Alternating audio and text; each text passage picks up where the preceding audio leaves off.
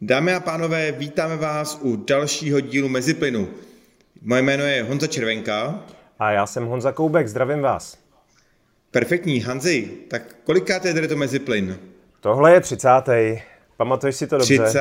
jubilejní podcast. Děcka, gratulujeme, jestli s námi takhle dlouho vydrželi, je to od vás moc hezký. Já jsem Vážíme teda... si vaší přízně a podpory. Jo, já teda se přiznám, že jsem to ani moc nechtěl slavit, že třicítka, jako je to hezký, samozřejmě děkujeme, ale aspoň tu padesátku, já myslím, že nám to vydrží. Já myslím, že, eh, že pořád máme o čem mluvit. Objevily se eh, v, eh, v komentářích pod, na YouTube a, a pod těma našima podcastama se objevily návrhy, že bychom si někdy měli vzít nějakého zajímavého hosta ještě do podcastu.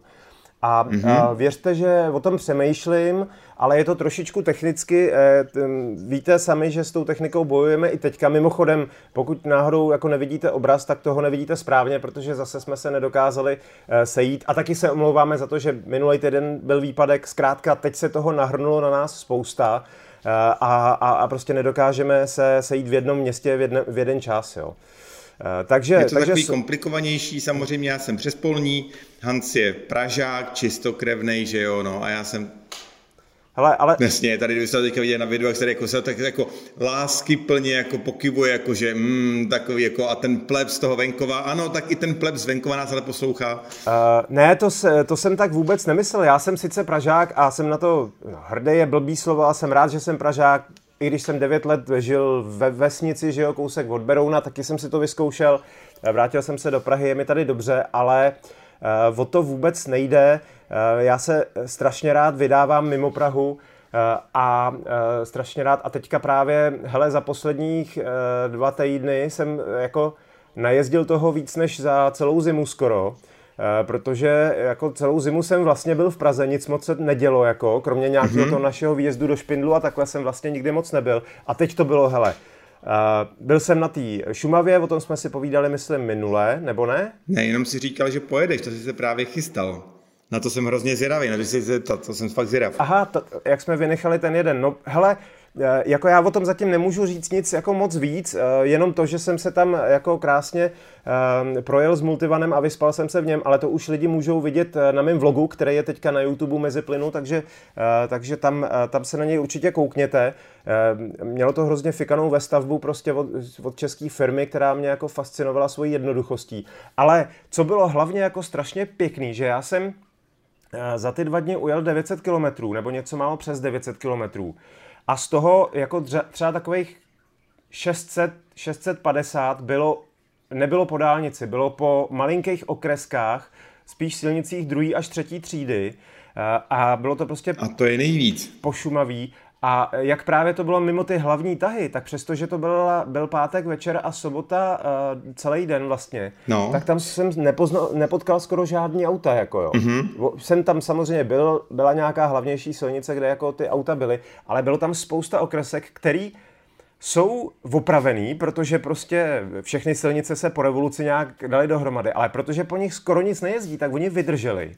A fakt jsou tam krásné úseky silnic, kde je hladký asfalt a nic tam nejezdí. A i v tom mulťáku starým, já jsem si to fakt užíval, že jsem měl tou 70, 80, hezky jsem si to tam vykružoval, eh, ty, ty zatáčky prostě kam jsem viděl. Jediný, co je potřeba dávat bacha ten pátek, já jsem dojížděl eh, do nějakého toho kempu až 9 večer, už se setmělo. A jak se začne šeřit, tak z těch lesů vyleze zvěř a já jsem potkal tři nebo čtyři srnky, spoustu zajíců, takže je potřeba jako, zvlášť když třeba jsem tam potom druhý den potkal kluky na mašinách, tak je potřeba při tom šeření dávat pozor, protože prostě zvířata vylejzají. No. Hanzi, eh, to je strašný problém. Eh, my samozřejmě, co vidíme na venkově, tak těch zvířat tady máme spoustu. A já jsem si jednou eh, dal tu práci, jsem si půjčil od kámoše infravidění a jel jsem v noci a jel jsem se s vámi tady podívat, jak to tady vypadá a byl jsem překvapený, kolik je tady prostě zvěře. Fakt strašně moc. on, někdo mi ří, minule říkal, že je strašně fantastická věc, když máš lučný vejfuk, protože potom ta zvěř uteče. Jo. Ale to je opravdu jako mýtus a vůbec to neplatí. Uh-huh. A v mhm. podstatě na tu zvěř vám nepomůže vůbec nic jiného, než abyste jeli pomalejš a přemýšleli, kdy vám ta srnka může vyběhnout. Potom, když jedete v noci, tak eh, vřele vám doporučuji, aby se se pohybovali jakoby spíš na prostředku té silnice. Ne, jezdíte úplně po krajnici, ale jděte opravdu jakoby spíš tím prostředkem, pokud teda samozřejmě nejde žádný auto v protisměru, že jo. A budete mít potom možnost uhnout případně doleva doprava, a samozřejmě, když máme tam už nějaký to zvíře, nedej bože, vběhne, tak jediný správný řešení, tak jsou plný brzdy. Jako nemůžete vymýšlet nic jiného uh-huh. než plný brzdy. Uh, nepřemýšlejte, kam to zahodíte, nepřemýšlejte, co s tím prostě budete dělat, nepokoušíte se v podstatě ani moc vyhnout, protože ono to úplně jako nefunguje. Nejlepší je fakt uh-huh. plný brzdy a minimalizovat tu nárazovou rychlost. Jako v tomu zvířeti nejspíš život nezachráníte, uh, ale tady v tom případě jde hlavně o vás, a já znám bohužel případy, kdy člověk, který se chtěl vyhnout zvířeti, tak nakonec vošklivě havaroval a měl nakonec problém sám a ještě jeho žena. Takže fakt jediný správný řešení, plný brzdy, zapamatujte si to. Já vlastně k tomuhle mám taky, protože když jsem bydlel těch devět let eh, mimo Prahu, eh, tak to byla vesnice Uberouna, Hýskov se to jmenuje, mnozí znají, Uh, mají tam skvělou zmrzlinu u jezu, že jo? A tam je takový krásný rovný úsek z toho Berouna, který vede mezi Be- Berounkou, řekou, a mezi vrchem Plešivec, ne, Plešivec je kemping, který tam je, ten vrch se jmenuje nějak jinak, to je jedno. Uh, a důležitý je, že na tom kopci to je, ten je celý zalesněný a tam bydlejí kanci. Takže já jsem dvakrát, no, to je zlo. dvakrát jsem potkal kance. Poprvé uh, jsem jel v noci, někdy kolem druhý raní, jsem se vracel z Prahy z nějaký divadelní zkoušky a uh, ten kanec uh, ono se vždycky říká, nebo takhle, já jsem třeba slyšel eh, kluky, který jezdí Dakar, tak eh, říkal, eh, říkali, že když potkáš velbloudy tak, a nemůžeš zabrzdit, tak vždycky je objíždět ze zadu, protože to zvíře se nebude otáčet. To zvíře vždycky jako uteče směrem tam, kam má hlavu. Eh, to ale jo, jo. s kancem moc neplatí, protože kanec, přesto, eh, přestože je těžký, tak je poměrně obratný a dokáže na hrozně malé vzdálenosti nabrat strašně velkou kinetickou jako rychlost, jo? Eh, teda rychlost a kinetickou mm-hmm. sílu. Takže já jsem, já jsem brzdil a on jako vypadal, že běží k řece, a když jsem teda si říkal dobrý a jako spal jsem se doprava, abych ho jako objel, tak on se najednou otočil a uh, vběh mi ne pod auto, ale já už jsem byl na jeho úrovni, takže on mi vlastně vběh ze strany do auta. Jo. On mi naboural hlavou do Pustý. předního kola a celé to těleso toho zvířete uh, šlo do bočních dveří. A byla to taková rána, že mi vylítly boční bagy. Uh, jako fakt šlupka, jo. To, to je dost. Vylítly mi boční bagy a byly zmuchlaný přední, přední blatník, dve, dveře, zadní dveře, a zadní blatník už snad byl v pohodě. No a to zvíře, ale to jako odešlo, jo. To, to zvíře to přežilo, protože prostě kanec je fakt drsňák, to je, to je jako tvrdohlavý zvíře. Jasně. Takže odešel z místa nehody. No a eh, rok potom, nebo rok a půl potom jsem se vracel domů eh, v zimě, v lednu na začátku, vím, že to bylo zrovna kolem mých narozenin někdy, a jel jsem s Hondou Insight, Eh, takový ten uh, hybrid, eh, jeden z prvních od Hondy, jestli si pamatuješ. Mm-hmm. Uh, a jel jsem pomalu, protože byla sněhová vánice. No a ten kanec vyběh z toho lesa mm-hmm. a já jsem šel na první brzdy, ale prostě na tom sněhu, i když jsem jel fakt 50, jako jo, tak, tak jako jsem nemohl nic dělat a on jako běžel vlastně ode mě po té silnici rovně, mm-hmm. ale stejně mi zase prostě zahnul pod to auto a toho jsem teda trefil předním světlem a přestože to auto bylo pojízdný a všechno se zdálo jako, že samozřejmě zase nějaký zmuchlaný přední nárazník, blatník pravej a tak, tak když jsem ho potom uh, odvez do Prahy, tak mi řekli, že na něm škoda 150 tisíc na tom autě. Jo. No, to je hned, no. Protože prostě vevnitř pod tou kapotou byla spousta různé elektroniky a nádržky nějaký a takovéhle věci, takže prostě Uh, kanci jsou blbí, protože jako, a to jsem měl fakt pomalu, jo. Jeden můj uh, No, to je strejda přes dvě kolena, ale ten měl ještě za Komančů, měl uh, Mercedesa a on neměl piano, on měl On měl uh, něco... P126 Čínu? Ne, ještě, ne, ale většího měl. Uh, z doby... Čína je velká, Mamuta? No asi Čínu. Ne, Mamuta ještě ne, Čí, Čínu.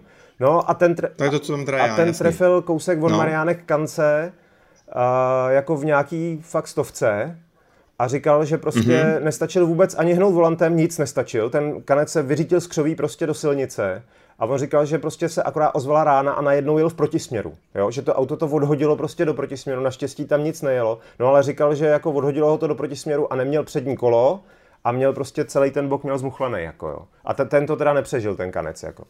No, ale prostě ale, to jsou tvrdý zvířata. Můj kamarád, uh, teď už teda bývalý, bohužel, tak uh, ten umřel na dálnici tím způsobem, že kamion odhodil uh, divoký prase hmm. A on do ní bohužel narazil a uh, přiletěl přes řídítka a skončil hmm. uh, v protisměru prostě hmm. a tam ho přijel jiný kamion. Hmm. No, jako, to je... jako nám ty zvířata, hele, někdy, někdy to prostě jako neovlivníš, ale já jsem si to právě na té Šumavě uvědomil, že když takhle jedeš někam a šeří se, tak fakt jako zpomalit. Zpomalit, protože za prvý oči ti nefungují tak dobře, je to pro tebe namáhavější, protože prostě se, no, nemusíš mít čeroslepost, ale stejně prostě se ty oči namáhají víc. Kromě toho většinou už máš něco za sebou, protože se šeří eh, tak jako taky můžeš sednout v podvečer do auta, ale já jsem měl za sebou už nějakých 170 km třeba a jako prostě zpomalit, je to bezpečnější. No. Tak e, když jsi zmínil to zpomalit, já jsem teďka strašně zvědavý, účastním se zase nějakého projektu e, České asociace pojišťoven a my se uslyšíme, nebo s váma se všema s posluchačema, tak se slyšíme v pondělí, nebo potom po pondělku. Tady to video se objeví ve čtvrtek, už teďka říct, že to bude video. A to, co zatím vím, tak to bude strašná šupa. A jestli jste viděli dokument 13 eh, minut, a já doufám, že jo, tak eh, tady to bude velmi, velmi působivý. O tom se můžeme bavit minule. Nicméně, když jsme teďka takovouhle věc zmínili, Hanzi, eh, já jsem byl hrozně překvapený minule. Bavil jsem se s jedním člověkem. A co myslíš, schválně, když začne hořet auto, vybouchne nebo nevybouchne? Ve většině případů nevybouchne. Přesně tak, na většině případů nevybouchne. Je to jeden z těch mýtů, který eh, by podle mě jako by měl taky jako zaznít, takhle vám to rád teďka řeknu, ještě aspoň takhle v podcastu.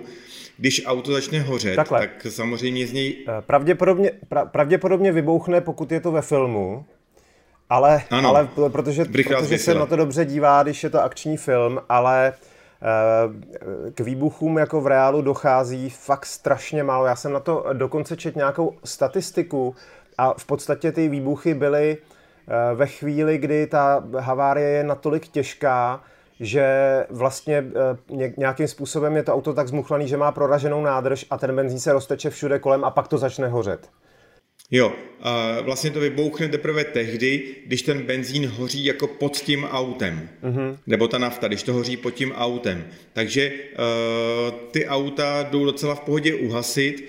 Uh, je důležité tady to asi jakoby říct, aby to tady zaznělo. Uh, takže jedno z mýtus při dopravní nehodě, že prostě jako, jestli si myslíte, že auto hoří, a to znamená, že vybouchne a že od toho musíte utéct jako na 100 metrů daleko a lehnout si eh, patama k výbuchu a přikrýt si hlavu, tak, eh, tak to opravdu jako není.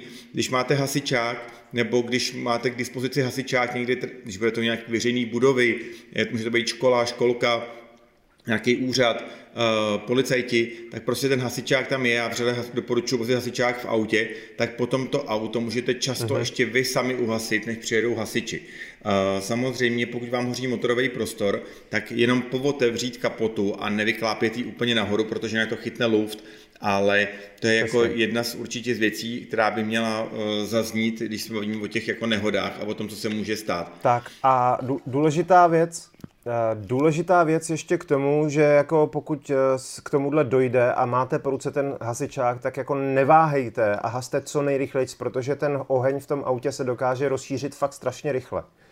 Jo, tam jde fakt jako o vteřiny. To znamená, pokud ten hasičák máte po ruce, okamžitě ho čapněte a okamžitě ho tam nastříkejte. Jako.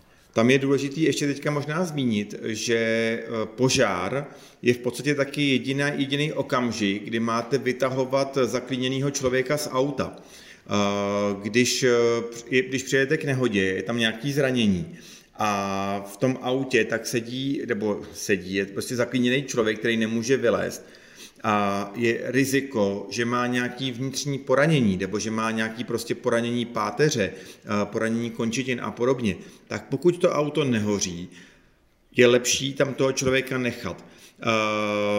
Samozřejmě, když ten člověk nebude dechat, tak je to zase ještě něco jako jiného, jo? Uh-huh. Prostě pokud, ne, pokud nedechá, tak ho z toho auta vytáhnu ven a snažím se o tu základní resuscitaci, jako je umělý dýchání a masáž srdce.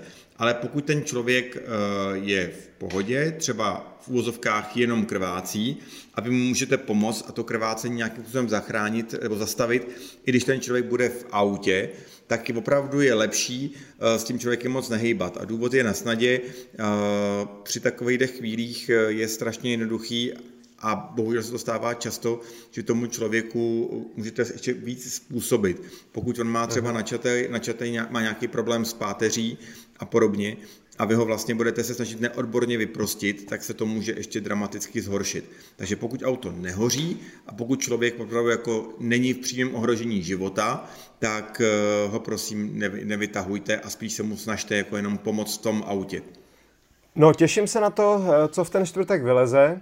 Eh, tak eh, to bylo... No, budeš překvapený. No. Já, jako já musím říct, že jako wow. Eh, tak to bylo takový bezpečnostní okýnko.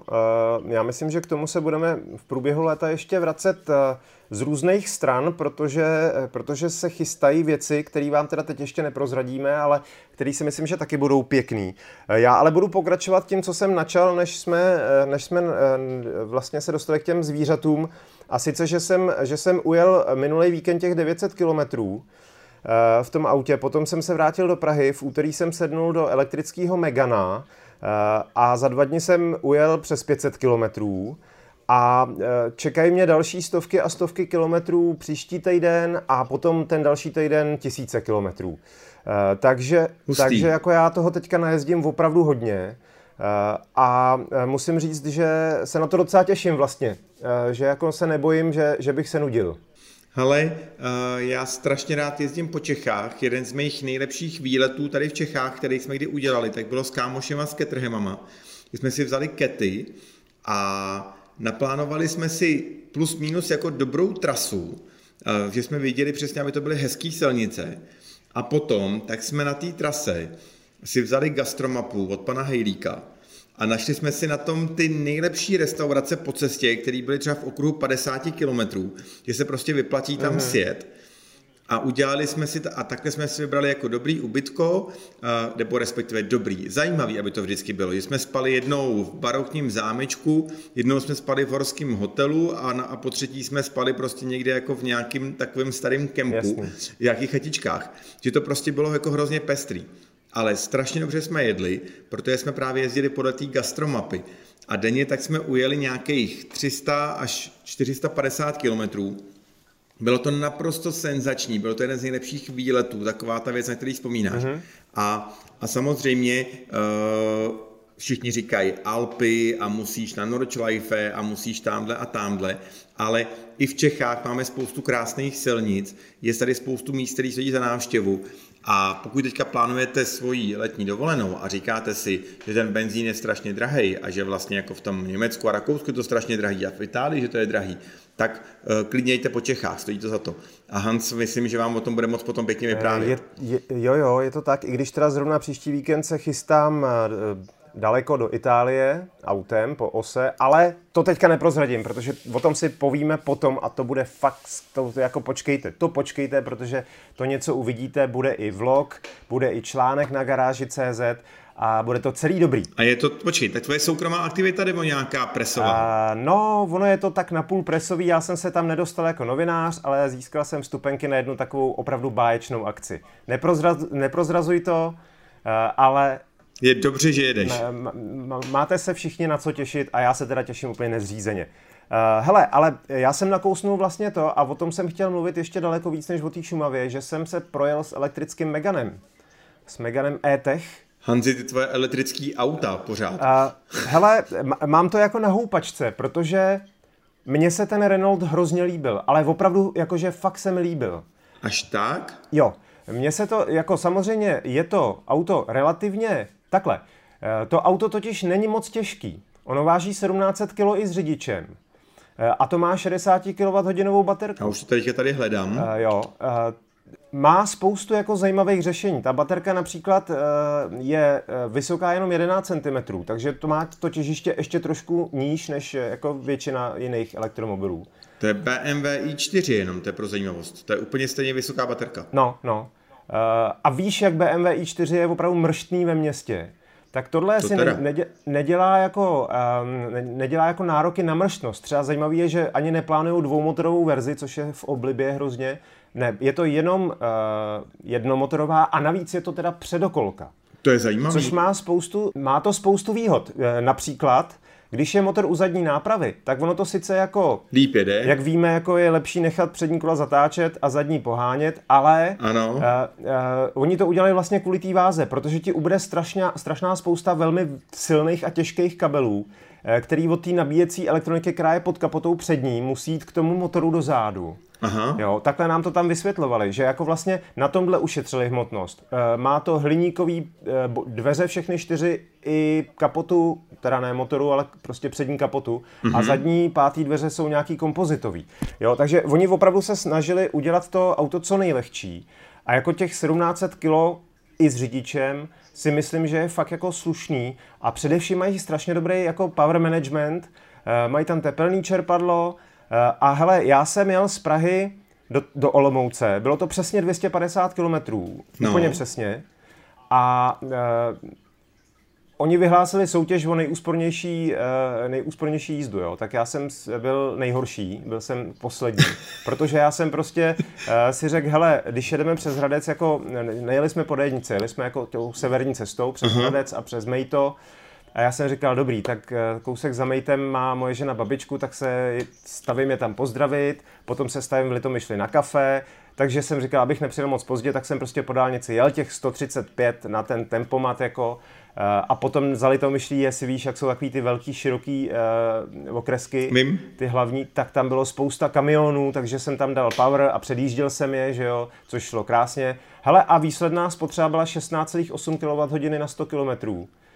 Což jako fakt... To, to je dobrý? To je fakt dobrý.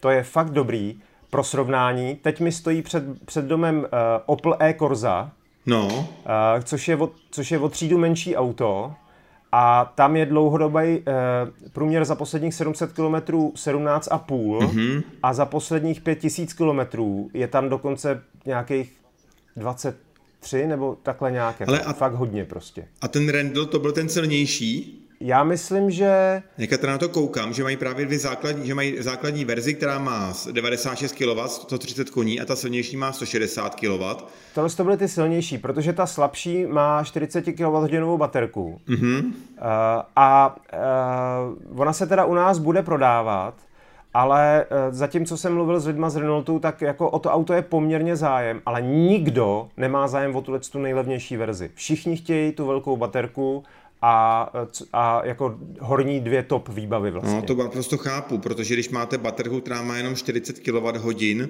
tak budete mít horko těžko dojezd nějakých 200 250 kilometrů? No, eh, možná, ale uh, oni to prostě, že jo, uh, zatím je ta premisa, že tyhle ty auta s těma malýma baterkama jsou pro lidi, kteří fakt nevytáhnou paty z města. Hmm. A těm to pak jako může relativně stačit. Eh, důležitý je eh, zmínit, že Renault moudře udává využitelnou kapacitu baterky, takže ona má ve skutečnosti trochu víc, ale na těch, 4, těch 40 kWh nebo těch 60 kWh je ti k dispozici opravdu na, na jízdu. Hmm. Jo, že, že prostě eh, že a, a díky tomu se to taky poměrně jako rychlejc potom nabíjí, protože to tam má tu rezervu. Že? Hmm. A, Hele, jako uh, já jsem ujel těch 250 km a palubní počítač mi hlásil, že můžu ujet ještě dalších 85 nebo kolik, ale byli tam kolegové, kteří do té do, do, to, eh, do Olomouce dojeli a měli tam ještě 40% baterky. Takže ty jeli opravdu třeba za 13 kWh a, a jako uh, by se skoro vlastně ještě vrátili někam třeba jako do toho Hradce a tam by akorát chvilku nabili a byli by v Praze za chvíli. Jako jo. Takže jako opravdu musím říct, že jako, když vynechám uh, RS-kový Renaulty, tak už dlouho jsem neměl z Renaultu tak dobrý pocit jako právě z tohohle elektrického Meganu. Samozřejmě jedním dechem dodávám, že to bude drahý auto, prostě bude to stát mega a něco asi, že jo, když si to nějak jako dobře vybavíš, no. ale to všechny ty elektromobily to takhle mají prostě, jo. A e, jako nemám, nemám pocit, že by, e, že by prostě to ty lidi, kteří o to opravdu mají zájem, to nějak odradilo. A trošku prostě jsem nakouknul e, do takové té e, elektromobility, která je opravdu nejenom, že tě neštve, ale vlastně tě začíná i trochu jako bavit něčím, Ježiš, jo? protože Mare, to děcka, auto je tyjo, pokřižujte hrozný... se. Uh... Hele, ne, ne, ne, samozřejmě ne jako jízdní zážitky, o to vůbec nešlo, ale to cestování v tom autě, který je krásně odlučněný, mm-hmm. vůbec nevrčí, má dobrou aerodynamiku, navíc teda to spoustě lidí naopak nebude sedět, ale mě hrozně sedí, že to auto vypadá jako koncept, je to sci-fi hrozný, je opravdu, mm-hmm. hele, my potom, když jsme druhý den v, v Olomouci jeli k nějakému dílerovi Renaultu, který nám ukazoval, jak už má nabíječky na servisu a já nevím co všechno. No. Tak a tam si viděl celou tu, uh, celou tu modelovou řadu těch uh, Renaultů, co se teďka prodávají, tak ty vedle tohohle z toho nového Meganu vypadaly fakt jak jako 15 let starý auta. Jo. Hustý. To je hrozný skok hrozný skok a oni budou muset hrozně zabrat teďka, aby to obměnili, protože prostě ty auta vedle toho Meganu budou vypadat jako strašně zastaralé. Hele, eh, zaregistroval si, co naši kolegové Ondra Běhal eh, s Honzou Říhou, co udělali teďka za rekord s elektrickým autem? Uh, nevím, člověče. To je strašně zajímavý. Tady ti dva, jako oba dva jsou hrozně fajn. Ondra i Honza, tak jsou opravdu jsou jako dobrý, zkušení novináři. A ty teďka udělali to, že vzali Hyundai ten Ioniq 5 a za jeden den, uh-huh. za 24 hodin, tak s ním ujeli 1875 kilometrů. Tak to je slušná nálož. A navštívili 14 zemí v Evropě. Ano, jako, kdyby se teďka viděli Hanze, tak Hans má zvěžený obočí. Oni navštívili 14 zemí v Evropě za 24 hodin a 5 minut. Uh, už jednou vlastně takováhle věc tady byla udělaná, Tenkrát to bylo s nějakým naftovým uh, autem, ale teďka tak vlastně vzali toho Ionika a měli přesně teda samozřejmě vypočítanou tu trasu, že, počí, že takový to jako, že jeli přes ty pomezí a že třeba jenom tu, tu zemi opravdu jako lízli, že do ní nakoukli a za uh-huh. pět minut zase jeli na zpátek a podobně.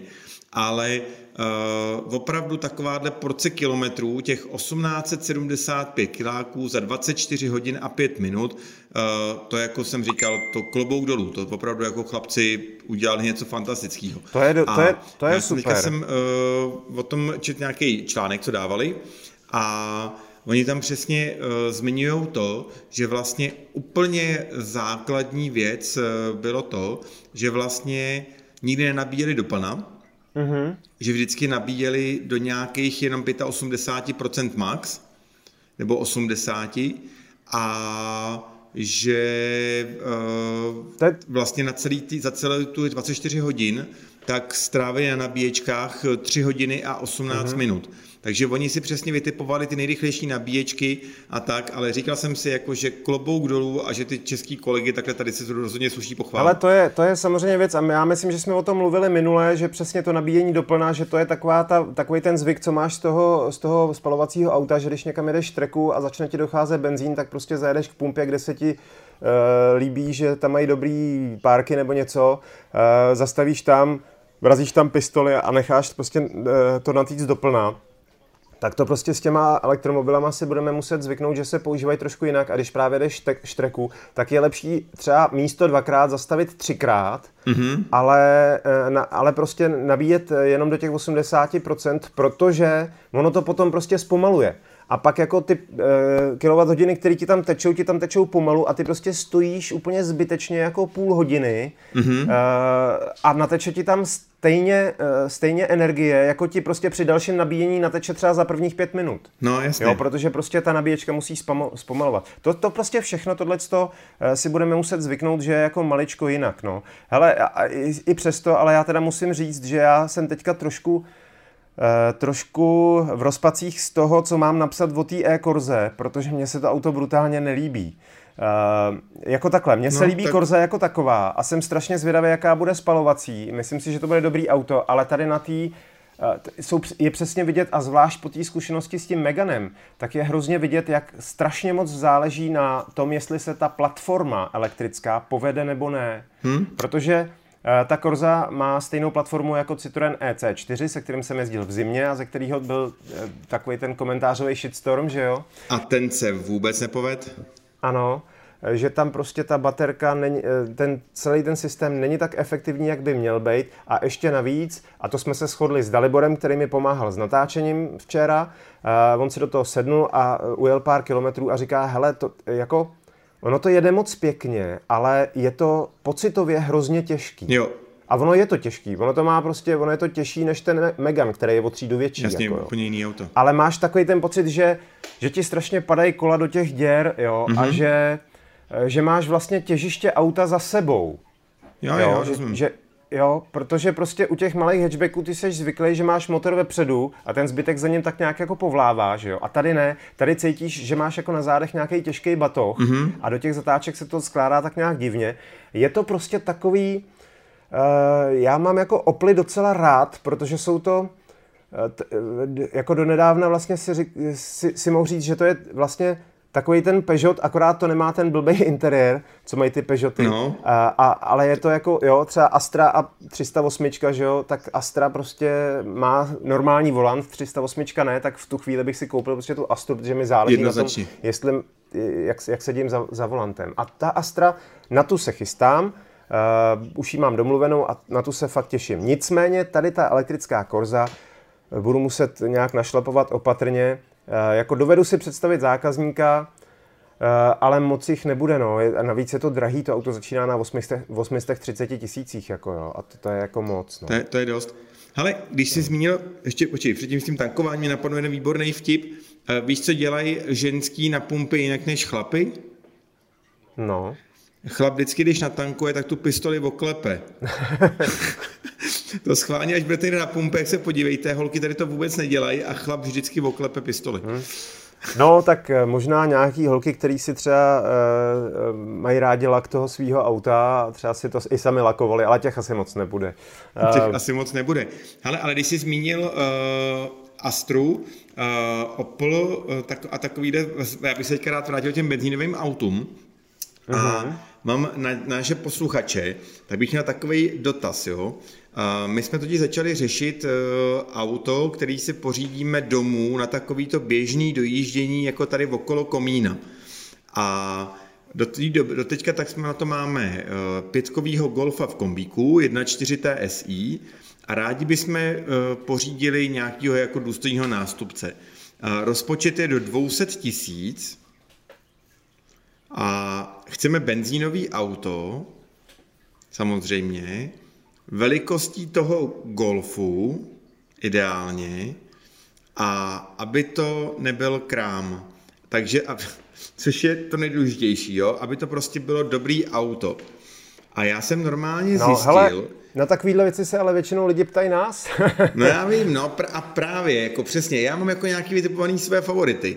Jako přesně vím, co, nebo takhle, vím, co asi by jako za mě, samozřejmě přítelkyně tak jako tak, taky si říká, že to, to, co, co mluvit, protože to je auto primárně pro ní, ale je to opravdu jako vtipný, jak eh, čím víc se o to člověk zajímá, který motor bude vhodný a který je rozhodně jako nevhodný, tak přesně takový to jako, že logická volba po čtyřkovém golfu, no, po pětkovém golfu pořídíme šestkovýho golfa, tak tady v tom případě jako najednou úplně nefunguje kvůli motorům, tak jsem měl výborný nápad, že koupíme E91 Bavoráka, jenže tam zase jako jediný, jediná volba je šestiválec a protože to jezdí jenom krátké trasy, tak nechci zase, aby to tolik žralo. Takže normálně jsem se jako zacyklil a mám pár typů, jako fakt mám pár typů, ale když nám mm. lidi napíšou do diskuze, uh, jestli oni něco takového řešili, s čím byli spokojení a s čím rozhodně spokojení nebyli, tak uh, to myslím bude podnětný nejenom pro mě, ale hlavně pro všechny naše posluchače. A my si třeba příště můžeme bavit o tom, jaký auto jsem teda nakonec vybral a proč. Dobře, takže ještě jednou zadání. Do 200 tisíc, uh, asi kombíka nejspíš, že jo? A nebo i klidně to může být krátký auto, zvládneme to, druhého kombíka máme, takže mm-hmm. jako i krátký auto, to je asi v pohodě, ale zase vozíme dva psy, takže je to takový, jako jo. asi to nemůže být úplně City Go, byť to se mi líbí úplně nejvíc. No. Takže eh, kom, že ideálně menší auto, nebo jako menší auto, nástupce Golfu, kombi, benzínový motor, krátký vzdálenosti, cena do 200 tisíc korun. Hmm, hmm. Primární je, aby to prostě bylo dobrý auto, aby to nebyl krám. Jasný. Takže schválně, co to bude? Hádejte. Tak jo, tak jo. Uh, dobrý, uh, tak jo. Uh, hele, když seš u, uh, u Ojetin, tak pojďme teďka na chvilku k novinkám. Protože jak jsme se dlouho neslyšeli, tak se, tak se vyrojilo pár, pár jako zajímavých věcí, nebo takhle jako. Vyrojil se třeba nový Range Rover Sport, který um, jako zajímavý určitě bude, ale myslím si, že teď se o něm asi nemá moc smysl bavit. Ono totiž se to dalo čekat po tom novém Range, který, eh, který jako už je venku nějaký měsíc, že jo, tak, eh, tak Range Rover mm-hmm. Sport je na té samé platformě vlastně, což je mimochodem teda, on už byl ten minulej, byl na Range, Rovsk, Range Roverovský platformě, ale ten první, ten byl z, Land, z Land Roveru Discovery postavený, že jo, proto taky vlastně nebyl jo, jo. tak úplně Eh, tak úplně dobrý. Ale mně se to docela líbí, to auto. Vy, který jste to ještě neviděli, tak se podívejte na garáž, je tam článek. Jediný, co mě na něm trošičku jako mate, že se mi zdá, že má hrozně, že má ty poznávací značky, nebo teda registrační značky, umístěný příliš nízko. Zejména vzadu. Jo, jo. Že by je měl mít o, tu jednu, o ten jeden červený, to je to červený auto, tak vejš. o ten jeden červený pruh toho nárazníku vejš, Eh, protože jak ho má nízko, tak to auto působí jako eh, tak nějak jako, ma, jako zbytečně masivně. Což jako Range Rover Sport by neměl. Ten by měl být odlehčenější než ten plnotučný Range, že jo? To je, to je zajímavý, no. Tak jako, uh, ale tak, uh, no, ale tak je to jako, je to jako pěkný auto. Potěšilo mě, že kromě toho, že samozřejmě budou plug-in hybridy, tak což možná jsme moc nečekali, takže opravdu vrchol pořád bude tvořit osmiválec. Mm-hmm. Akorát už to nebude ten kompresorový krásný pětilitr, eh, jako bejval v Jaguárech a v Land Roverech dřív, ale je to 4.4 biturbo z BMW. Ale já si ale možná myslím, že ta 4.4 biturbo bude fungovat líp než ten, kompresor, než ten kompresorový 5 litr. Hele, jako ten motor známe ho, ten motor je samozřejmě skvělý, ale mně se prostě líbil ten kompresor, protože měl krásný zvuk a jako... Já vím, no. ale bylo to takový hrozně jako hot rod. No, byl a, a jako to vůbec nemělo šanci splnit jako nějaký nový předpisy, že jo? To jako... A počkej, teďka upřímně, hodilo se ti to k charakteru toho auta? Uh, hele, asi ne, no. No, to je přesně ono. Měl jsem ho rád v XJčku, tam byl úplně skvělý, prostě XJčko jako s tímhle motorem bylo, bylo pekelný, ale u toho Range mě se líbil dieselový osmiválec totiž. No, to je, to je právě jako fakt, člověk se za to trošku jako stydí, ale vlastně ten jako takový ten převalující se motor a ten Range Rover, který je extrémně dobře odlučněný, mm-hmm. kde vlastně vůbec necítíte ty, vibra- ani necítíte ty vibrace a neslyšíte ten motor, tak tam funguje vlastně jakoby ta nafta uh, paradoxně tak dobře, že je otázkou, jestli si vůbec kupovat do toho benzínový motor, hmm. ale hmm. samozřejmě podle vkusu každého soudruha o tom jako žádný. Byly tam TDV 6 a SDV 8, že jo, SDV 8 eh, no. nevydržela úplně do konce té minulé generace, museli ji zrušit taky kvůli emisím, ale prostě na to auto já vzpomínám úplně nejradši, protože ono to Sice to byla nafta, ale furt si tam ten osmiválcový zvuk v tom slyšel mm-hmm. a, a prostě jako hory, hory točivého momentu a to auto jelo naprosto krásně. To je přesně, hory točivého momentu, to si myslím, že k tomu autu slušelo úplně jako nejvíc. Ale mě z novinek nejvíc zaujalo to, že konečně můžeme oslavit, že tady v Čechách eh, je Alpin. Ano, já se na to velmi těším. V Průhonicích v Pyramidě se budou prodávat Alpiny A110 a A110 GT a A110S Eh, a od nějakého přes příštího roku nebo kdy, možná už příštího, by měly přijít i nějaký nový modely a ty už budou ale všechny elektrický. Takže pokud máte... No, to je sice kolik... pravda, ježíš zase ta no. elektrika, ale já jsem hrozně rád, že ta značka se dostala oficiálně ano. do České republiky protože zatím to bylo takový komplikovanější. Pan Pokorný v Brně tak se o to staral jako a propagovali je hodně ty Alpiny. Mm-hmm. Já jsem díky němu, tak jsem se z té Alpině svez, tuším, že na garáži, tak najdete i, i test. Tak jsem ti závidím jak jsem a doufám, že teda jako e, bude nějaký novinářský auto tady, až, až, až a se teďka ale si říkám, no. že by mohlo být znovu novinářský auto a že by to stálo to refreshnout, na to, jak jsem na to jako zvědavej. To by zase bylo auto, který jsem říkal, že bych si klidně i půjčil. No, eh, já si totiž myslím, že jako ono samozřejmě ta elektrifikace, tam se o tom strašně mluví, ale jako pokud máte, já nevím, kolik to bude stát, do milionu a půl by se to mělo snad nějak vejít, myslím. ano, ano. Tak, tak jako to si kupte, protože já jsem v tom sice nejel, ale ty mi to asi potvrdíš, ale všichni zahraniční kolegové, kteří o tom psali, tak na to pijejou ódy a říkají, že prostě takhle dobrý středomotorový sporták prostě už se jen tak nevidí. A jako i když to má v úvozovkách jenom 18 stovku a navíc je to tuším jenom v automatu, tak prostě všichni... Jasně, je to, je to jenom no. s pádlama, je to čtyřválec. Tak všichni se z toho můžou jako uh, blahem tetelit, že to, je, že to je strašně dobrý. Takže já se strašně, uh, strašně těším a doufám teda, že bude nějaký ten novinářský kousek a že se k němu taky dostanu. No. Ale já se na to taky těším moc. Uh, já jsem tenkrát, když jsem s tím jezdil, tak jsem měl to štěstí, že uh, uh-huh. ono poprchávalo. A jo. na konci. Takže vlastně já jsem si to zkusil, zkusil vlastně jakoby i na té i na tý vodě. Uh, a tam vlastně bylo úplně nejvíc uh, nejlepší, jak je to auto lehoučký, uh-huh. takže na té vodě to auto působilo strašně delikátně. Jo. A já si pamatuju, že to auto mě, eh, že když jsem sněl na suchu, tak mě trošku vadilo, že eh, ty přední kola nebyly úplně jako ono, ale na té jako na tý, eh, na tý vodě, jak to auto ještě víc jako cítíš, tak to bylo mm-hmm. takový jemňoučký. A to auto, tak když si vezmou všechny ty nové sportovní vozy, které opravdu jako překypují tím výkonem a působí, zase použiju to slovo hotrodově, tak, tak mm-hmm. ta mhm. Alpinka byla fakt jako lehkonohá to byl jako tanec na špičkách a chyběl mi tam ten výkon. Neříkám, že nechyběl. Takový Jasně. ty prostě, jako chceš na tom výjezdu to strašně tomu naložit, aby to brutálním způsobem zmizelo a ty uh-huh. to mhm. ještě třeba musel zakontrolovat. To, se, to bych jako chtěl, ale uh, jsem si naprosto jistý, že je to podobný jako to BRZ, že prostě pro spoustu lidí tady to bude úplně geniální auto. Takže skvělý, že se prodává, bude oficiálně prodávat i v Čechách.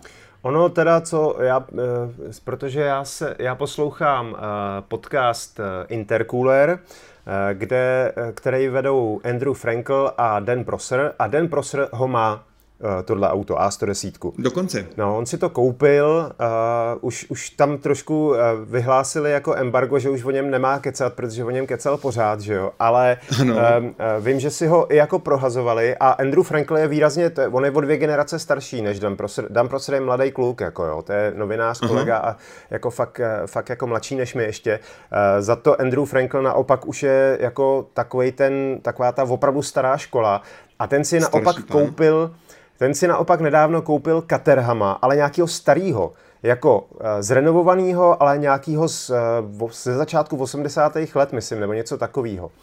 A, to je rozumný člověk. No. Slušně jako, vychovaný pán. A jako přesně, a takový ten angličan, jako, ty, jako opravdu echt angličan, jako jo.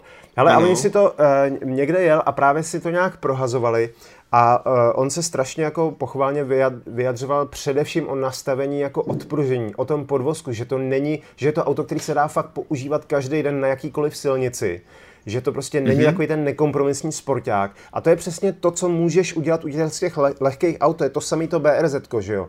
Že prostě jo, to, to nemá v, v, tom čumáku obří motor, který by potřeboval prostě tu, tuhej podvozek a přeposilovaný řízení. Že je to prostě všechno jako lehký, no je to prostě takový, já, já furt jako, o tom přemýšlím jako o takovým jako trošičku ošizenou, ošizený je blbý slovo, trošičku jednodušším Lotusu, jo.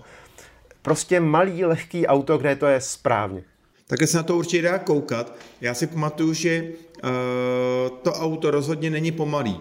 Uh-huh. Ono má stovku za 4,5 nebo 4,7, něco takového.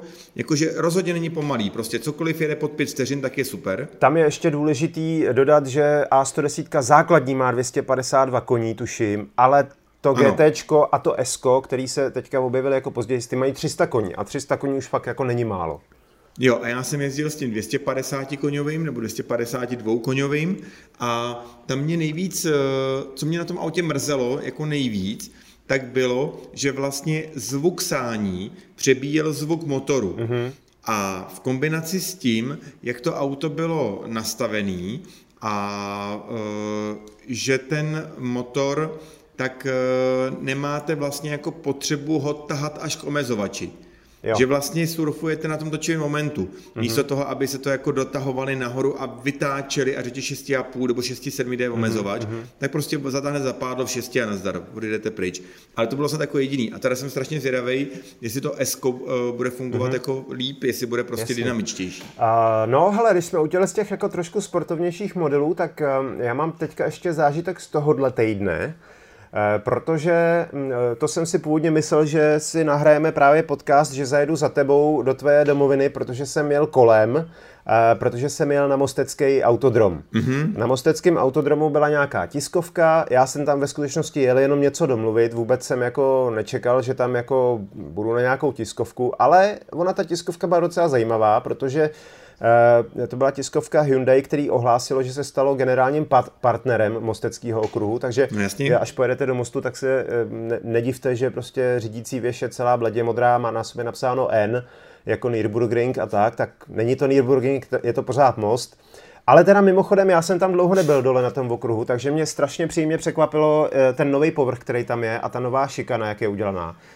To je jasný, ten nový okruh je, to je úplně super. fantastický, oni udělali strašně práce. Je to super, oni to udělali kvůli tomu, že se museli homologovat, eh, že se tam pojedou superbajky, že jo? Ano. Eh, eh, a, a takže prostě ten asfalt, jako ta rovinka, kdo, kdo tam jel někdy s něčím rychlejším, a jako má takový ten zážitek, že uprostřed té cílové rovinky najednou neví, jestli jede nebo letí. Ne, ne, počkej, je... počkej, počkej, to musím říct já tady to. to je, já tam jako uh, spoustu lidí odkoučoval a jedna z věcí, kterou jsme používali vždycky při tom koučování, tak bylo, až vám to auto na té rovince se zhoupne, tak začni brzdit. Jasně. No, ale teďka, když vám to řeknu znova, tak projedete tu šikanu úplně rovně, tam naštěstí se dá mezi ty gumy, tam se propletete mezi těma gumama a úplně to zmizelo. A až tam se to zhoupne. Jo, přesně, možná trafíte i ty gumy.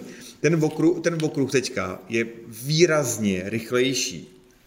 Já jsem, uh, já jsem tam ne, ne, nejezdil, jako na, nemám srovnání s dvouma identickýma autama, nebo s jedním identickým autem, mm-hmm. ale uh, odhaduju to, že to budou nějaký dvě vteřiny, o kolik je ten okruh rychlejší.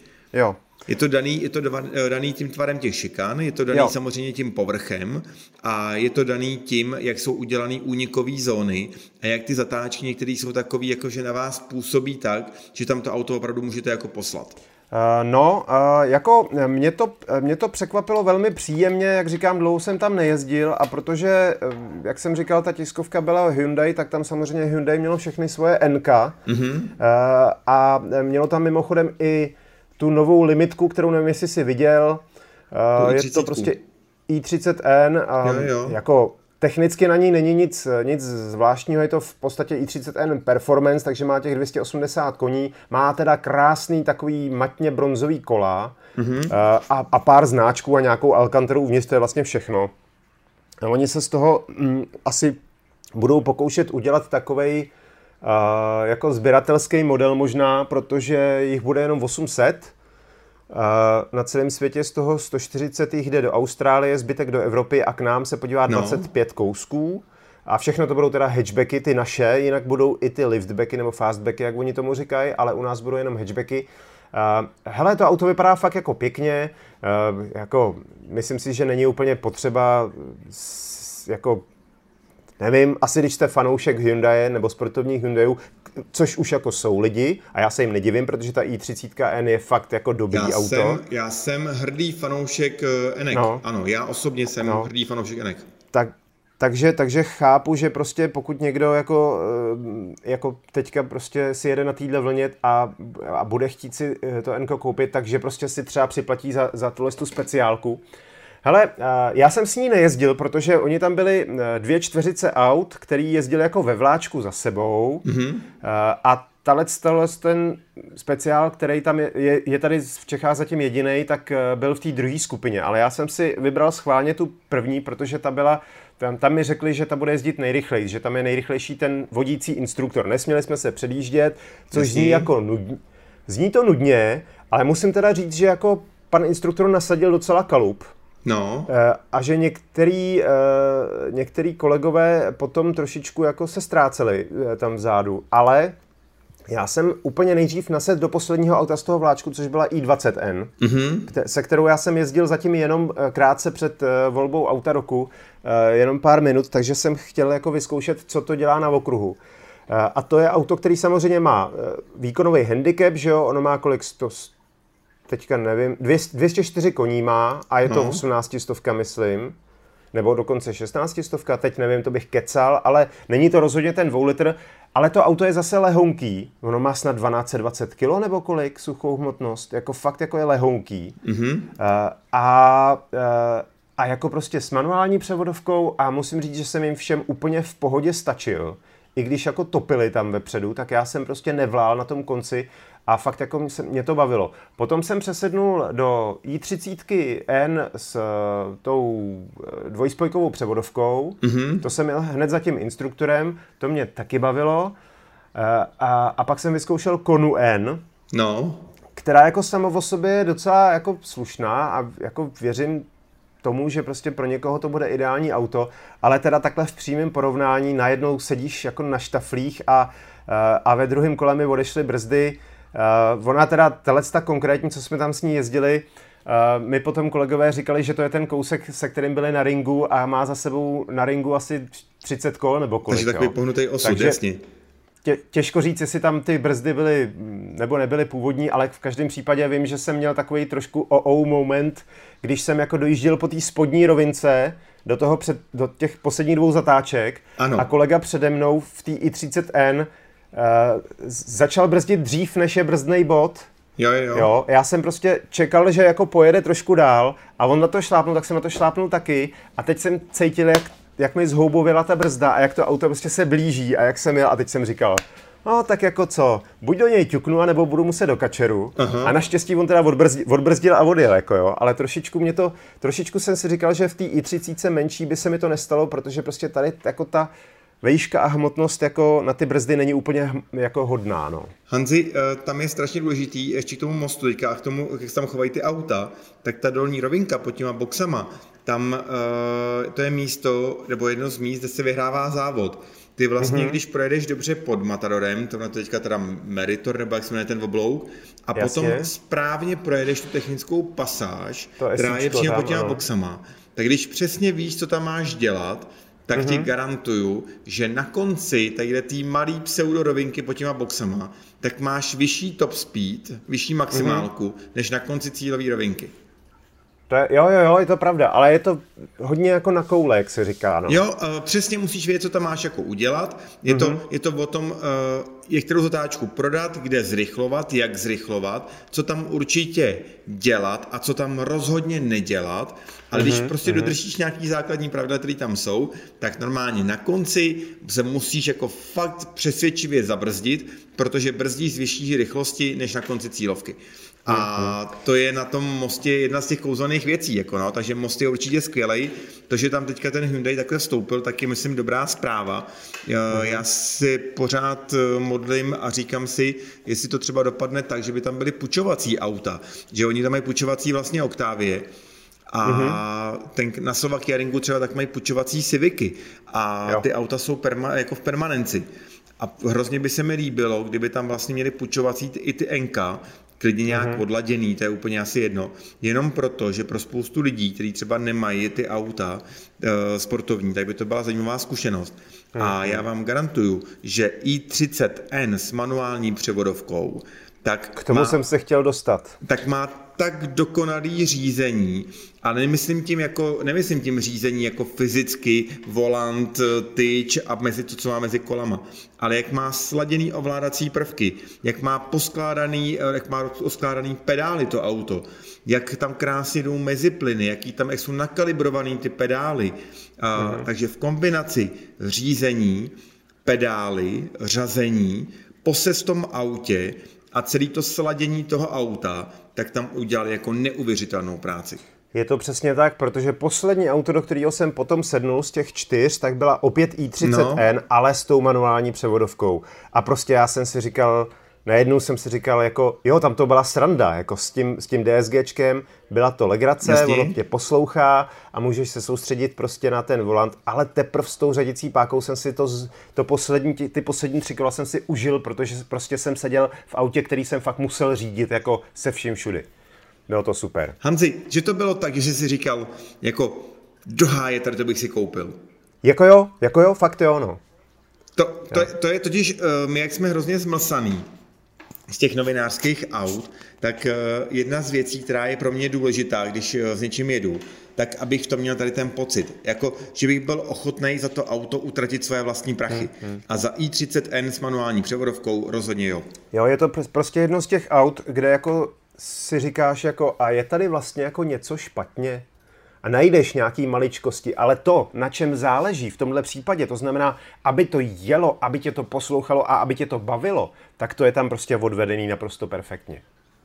Jo, já si pamatuju, když jsem byl na, na prezentaci, vlastně, když se i30 objevilo a já jsem z toho byl úplně vystřelený do vesmíru. Jako strašně moc mě to překvapilo. Tak jako... Hrozně těším, až se zase s Enkem svezu. Často lidi chodí lidi z kli, jako klienti, mm-hmm. kteří mají Enka. Měl jsem tady několik lidí už jako letos s Enkama ale stejně letošní uh, nejlepší svezení, nebo jedno z nejlepších letošních svezení, tak jsem absolvoval teďka ve středu, když jsi taky mm-hmm. jezdil v Mostě, tak já jsem jezdil uh, s GT3, uh, Porsche, z 991. Ano, Prosím? Porsche pro ty, kteří jako tápou. Ano, 991 a uh, klient, teď už kamarád, který za mnou přijel po třetí a jezdili jsme na nějakých zapomenutých okreskách a jezdili jsme z GT3 s manuální převodovkou, prostě po okreskách, přesně po horách mm-hmm. na silnicích, kde se to auto cítí jako doma.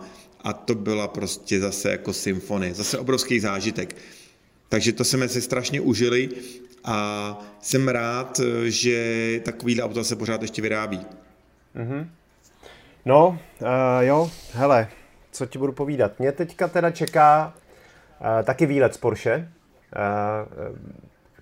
taky to nebudu úplně prozrazovat, ale eh, projedu se eh, příští týden s několika modelama od Porsche a strašně se na to těším. Nebude mhm. tam asi GT3, to asi určitě ne, ale já jsem s Poršákem měl naposled, to už je snad tři roky, takže, takže se opravdu těším, že vyzkouším, co, co je u nich teďka novýho. Tak nezapomeň zapalování na levé straně. Uh, ano, Eh, já jsem na tohle docela zvyklý, protože já jsem se učil jezdit na Volkswagenech broucích a ty ho tam měli taky, že jo, takže... Ty ho tam měli taky, no. super.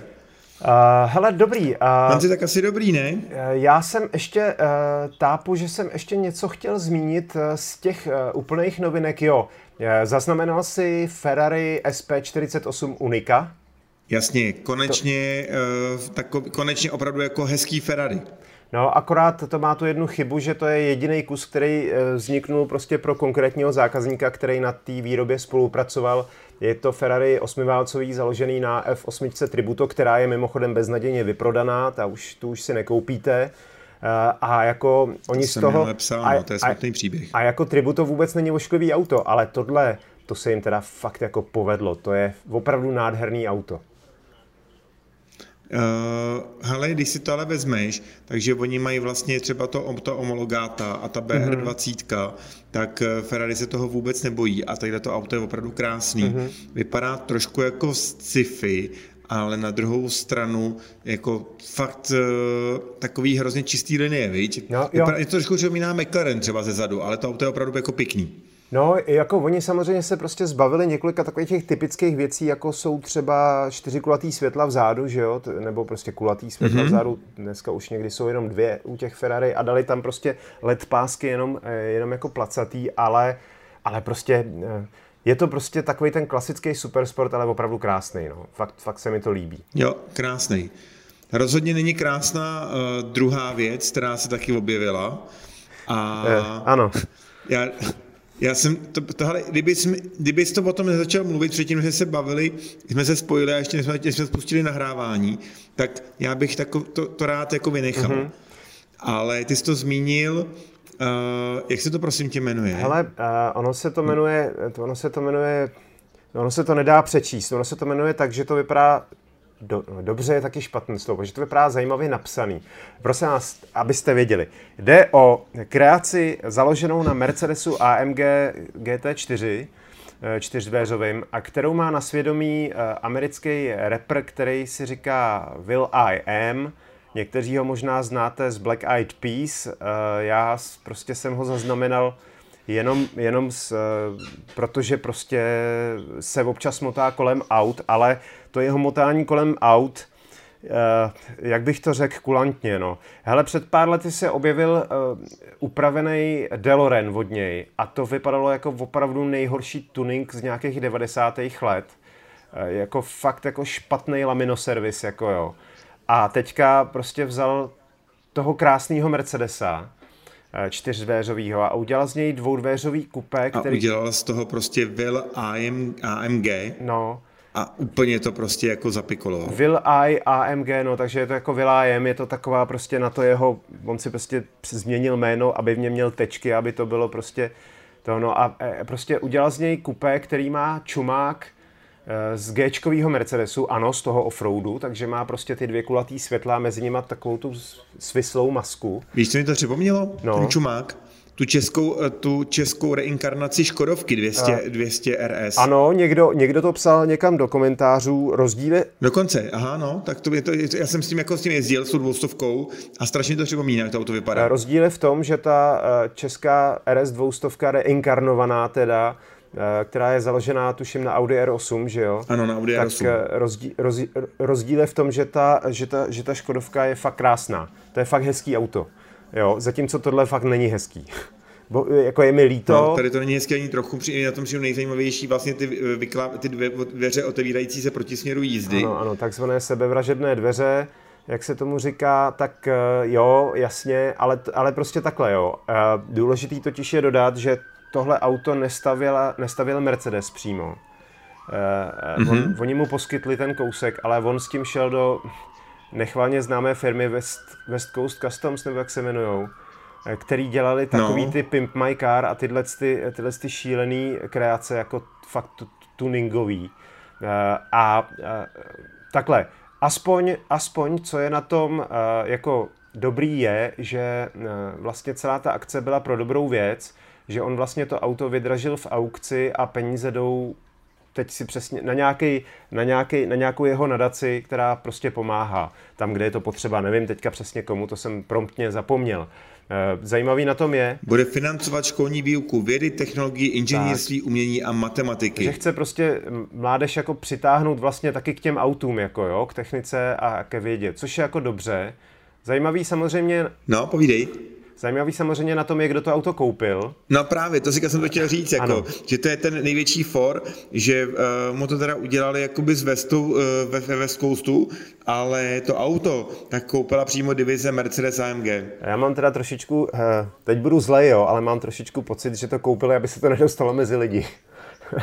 A... Jo, jo, jo, přesně to mi taky napadlo, že to je taková bohavnost, že to je jako dobrý, je to někam do muzea, ale pak jako, uh, a pak co z toho muzea přestěhovat někam do rohu muzea a potom to vlastně užiju to depozitáře no. a zapomenout na to. E, takže, ale tak jako jo, hold, e, hele, peníze pro dobrou věc to vydělalo, mluví se o, o panu Vilajemovi, takže to je asi taky jako proč to dělal, že jo, a e, my jsme se jako e, posmutněle zasmáli a, a můžeme to můžeme to asi nechat, no. Super. Jak já, jak já vždycky říkám, uh, design musí hodnotit každý za sebe a třeba jsou i lidi, kterým se takovéhle věci opravdu líbějí. Uh, já jsem spíš na ty uh, vyváženější věci. Uh, mimochodem, když už jsme tak u toho, tak vidím, že teďka úplná novinka, co se objevila dneska je, že Rolls-Royce uh, faceliftoval Fantoma. To je taky takový raperský auto, že jo, když jsme tak u toho, a nebo nebo taky ne, nebo taky je to auto opravdu britský šlechty a tak dále. Nevypadá špatně. Musím mm-hmm. říct, že jako, uh, že jako pořád ta elegance uh, a ten majestát, který to auto budí, i na těch fotkách tam pořád pokračuje. Ale uh, Phantom je nádherný, já jsem se s ním jednou svez. Uh, on se vám možná nemusí líbit, jak vypadá, uh, ale musí se vám rozhodně líbit, jak jede a mm-hmm. jako uh, jízda v Rolls Royceu uh, a jedno jestli je prostě z 60. let nebo z 90. nebo z roku 2020 je prostě obrovský zážitek a každému bych to přál zažít. Jako je to něco opravdu jako hodně extra. Uh, to, jak tam mají třeba udělaný ten chlup, nebo ty koberce mm-hmm. s tím mhm, vysokým mm-hmm. chlupem, uh, že tam mají materiály, na který fakt chceš jako sahat, že se toho chceš dotýkat, to, to není úplně jako běžný. Hele, co myslíš? Uh Eh, oni existují takový ty um, jako zážitkový agentury, které ti zprostředkují třeba jízdu se supersportem ano. a nebo právě jízdu s Rolls Roycem. Co bys uh, doporučil spíš? jet se projet s někým ve Ferrari anebo v tom Rolls Royceu? Uh, rozhodně v Rollsu. Rozhodně v Rollsu. Já si, to taky, já si to taky myslím, ale jako většinu lidí to vůbec nenapadne tohle. No, uh, protože uh, jsem měl zase spoustu, mám spoustu uh, známých uh, a nebo lidí, co přišli ke mně na kurz a ty se svezli při nějaký takovýhle zážitkový jízdě, kdy, kdy řídili prostě 20 minut Ferrari někde a jako ne, nezaznamenal jsem jedinýho nadšenýho. Jo, no, protože prostě to není tak, že by vám to auto půjčili a za půl hodiny se vraťte a jeďte si dělat, co chcete. To nejde, že jo? Tam prostě je, vás... vám ho půjčili na půl no. hodiny no. ještě jako na nějaký hezký silnici, mm, takhle no. bych to ještě jako úplně uvedl. No, tak to tak... prostě jako nebejvá, no. Takže prostě ano, Bohužel. budete sedět ve Ferrari, budete se v něm i pohybovat, ale že byste si nějak zařídili, to asi fakt ne, jako no. No, bohužel je to tak. Takže jako spíš bych si užil tu jízdu a klidně i na zadním sedadle jako v, v profesionálně řízeném Rollsu, protože ten zážitek z toho je fakt jako famózní. Ano, přesně jak bych to představoval, kdybyste mi někdo chtěl takový dárek dávat, tak za mě je jednoznačně svezení v Rollsu, eh, aby tam byl dobrý rum nebo dobrý víno a aby hrála nějaká dobrá hudba. Takže asi za mě takhle. Tak jo. Eh, díky moc, že jste nás dneska poslouchali. Eh, já pevně doufám, že se nám snad třeba příští týden podaří se potkat. Kdyby náhodou ne, tak to dáme zase takhle telefonicky. Eh, díky, že nás posloucháte, díky, že nám dáváte hvězdičky a že nám píšete komentáře a všechny tyhle věci, které se zdají malicherný, ale nám to pomůže. Sledovanost se nám pořád drží docela slušná, takže budeme rádi, když o nás řeknete dalším svým kamarádům, který by to třeba mohlo bavit. Zapomněl jsem něco? Zapomněl jsem Hanzi na nic, eh, budeme rádi za nějaký vaše témata, já budu moc rád za to, když eh, mi třeba hodíte nějaký nápad, který mě nenapadnul ohledně eh, auta do 200 tisíc s benzínovým motorem a těším se příští den na shledanou, nebo respektive na slyšenou. Na slyšenou. Děkujeme, mějte se hezky, jezděte opatrně a bavte se. Mějte se, čau. Užívejte. Zatím, čau.